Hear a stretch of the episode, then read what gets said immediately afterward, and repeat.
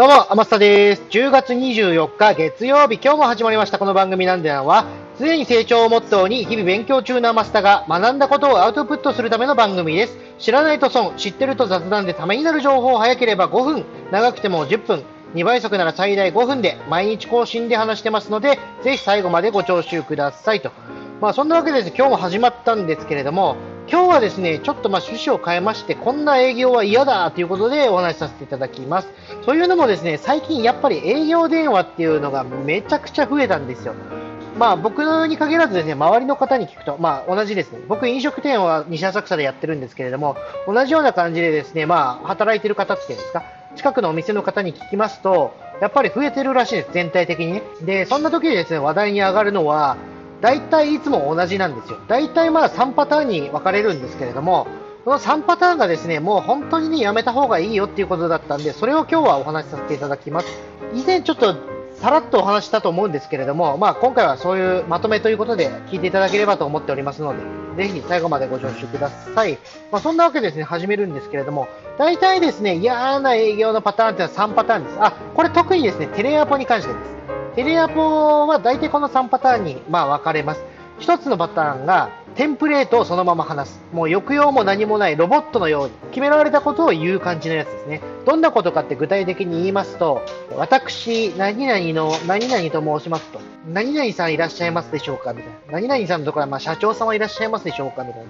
そんな感じなんですけれども、もうね、聞いた瞬間にね、あ、営業だってわかるんですよ。これね、もう、会社名が違っても同じような喋り方をするんで、おそらく何かしらのね、セミナーかなんかがあると思うんですけども、そのセミナーはね、もう払うだけ無駄なんでね、やめた方がいいです。絶対やめた方がいいですよ。かかってきた瞬間に、こっちは身構えますし、その瞬間聞く気失せるわっていう人がほとんどなんで、こちら側ですよ。聞かされる方って、かかってくる側からしたら。もう一発でわかるんで、もう本当にね、なんか魂抜けてんじゃないかぐらい、え、抑揚がないんで。聞いてるこっちも嫌になりますし、お前それ何件目だよぐらいの、そんな疲れ切った感じで来るんで、もうあれはね、聞いた瞬間本当にもう切ろうかどうしようかって迷います。一応ね、一応優しさで最後まで僕は聞きますけれども、他のところだともうそんな人はすぐ切るよっていう人もほとんどなんで、精神力ガリガリ削られるだけですね、その喋り方はね、まずやめた方がいいかなっていうふうに思います。まあそれがね、第1パターン。次のパターンはですね、普通にね、まあ、かかってくるんですよ。抑揚がないとかそういうことはないんですけれども、普通にかかってくるんですけれども、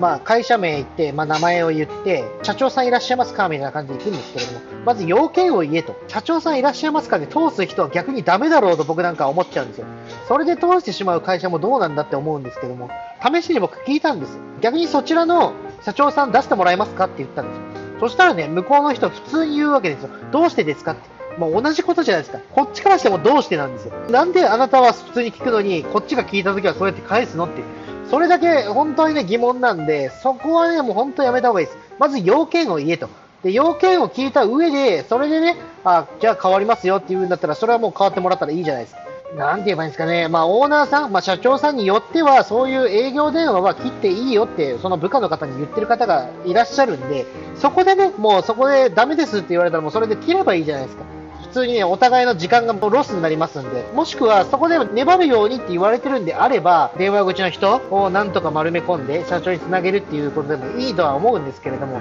まずね、とりあえず要件を言えと。そしたらもう少なくとも、ここはダメなんだなと思ったら切ればいいし、数をこなすっていう、そういうなんだろうな、今時あるのかどうかわかんないですけども、とりあえず数をこなして、何人か引っ張ってこいよっていう、そういう体育会系のテレアポするところっていうんですか、そういうところはね、もうそれだったらもうすぐにバツンと切って、次のところかけたらいいじゃないですか。もう僕なんかはそう思っちゃいますし、粘るんだったら粘るで、もうちょっとなんかその会社のことを勉強して喋った方がいいと思うんですよ。ちょっとね、ホームページ調べたら、こういうことやってるんだとか、中にはね、その会社でスタッフの人がブブログやってたりすると思うんで、そこでね、なんかちょっと会話の糸口を見つけて、それでちょっと盛り上がったら、もしかしたら、あ、そんなにうちのこと知ってくれてるんだったら、いい提案をきっとしてくれるんだろうなっていうふうに思わせればね、社長さんにつなげてくれるかもわかんないですし、いずれにしてもね、その会社のことを知らないで、とりあえずかけるっていうのはね、かける、まあ、それも別に、良し悪しじゃないとは思うんですけれども、せめてね、せめて要件は言おうよと。そういう感じで、これが2パターン目です。で、3パターン目。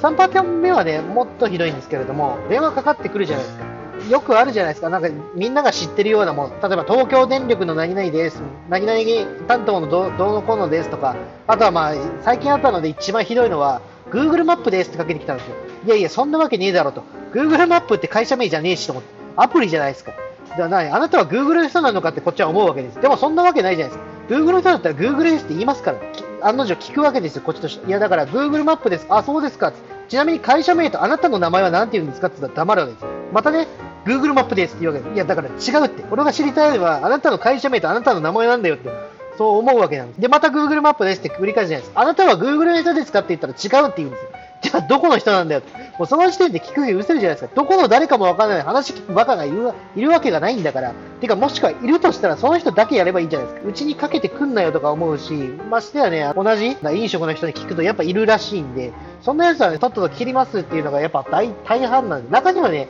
面白がって、とりあえず聞いてみっかって言って聞く人も中にはいらっしゃいますけれども、それでもね、結局のところを聞くと、Google マップに無料で載せませんかみたいな、そんなことを言ってくるんですけれども、Google マップなんてね、自分で設定できるじゃないですか。ぶっちゃけ。あと 3D の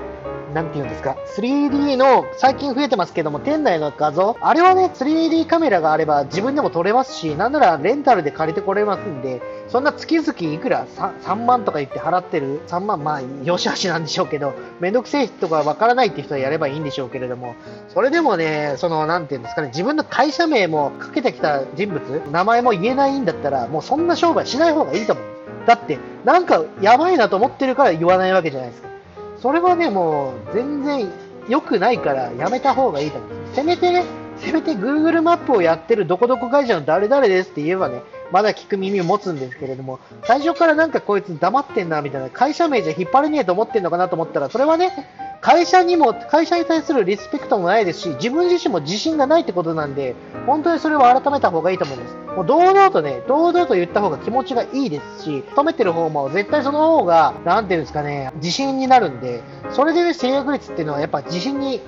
帰ってきますから、だいぶ変わると思うんですよ。気持ちの持ちようでね、やっぱ営業マンっていうか、まあ、テレアポ、テレアポの人に限らず、これは全体に言えますけれども、気持ちの持ちようでいくらでもやっぱ変わってくるってところは実際問題ありますんで、そういう営業っていうんですかね、なんかこう、有名なところの名前言っとけばとりあえずいいだろうみたいな、そういうのはやめた方がいいかなっていうふうに思います。テレアポで嫌われる3パターンということでまとめさせていただきますと、1個目、忘れました。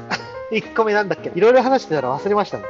あ、1個目はですね、テンプレートで話す人。抑揚がなくて、もう本当に機械的に回してるんだな、みたいな風に感じるテレアポ。第一声、そういうセミナーで学んだことっていうのはやめた方がいいですよ。これが1点です。で、もう1個が、どこどこの誰々ですけども、社長様いらっしゃいますかっていう人ってですか、要は要件を言わない人。要件を言ってから変わってくださいよと。その時点で、今日やってないとか、そういうのが分かったら時間の短縮にもなりますし、お互いのね、メリットになりますので。で、3つ目。これは自分の名前、会社名も名前も、まあ、まして要件も言わない人。これはもう論外ですんで、本当にこの人はやめた方がいいです。もしくは有名な言葉を言っとけばいいだろうなんて、そういうのは見透かされますんで、ぜひやめましょう。今回はその3つのパターンが嫌われますよということでご紹介させていただきました。この番組を聞いてですね、その感想、もしくはこういうテレアポも嫌われますよっていうか嫌だなっていうのがあれば、ぜひ教えてください。その際の連絡先は、僕ツイッターやっておりますので、そちらにください。アカウントは、アットマーク、アマグリスター。アマグリはローマ字で、スターは英語です。もしくは、ひらがな4文字で、アマスタと検索するとすぐにわかるかと思います。同じアカウントでインスタもやっておりますので、ぜひどれかしらでご連絡ください。それじゃあまた明日バイバーイ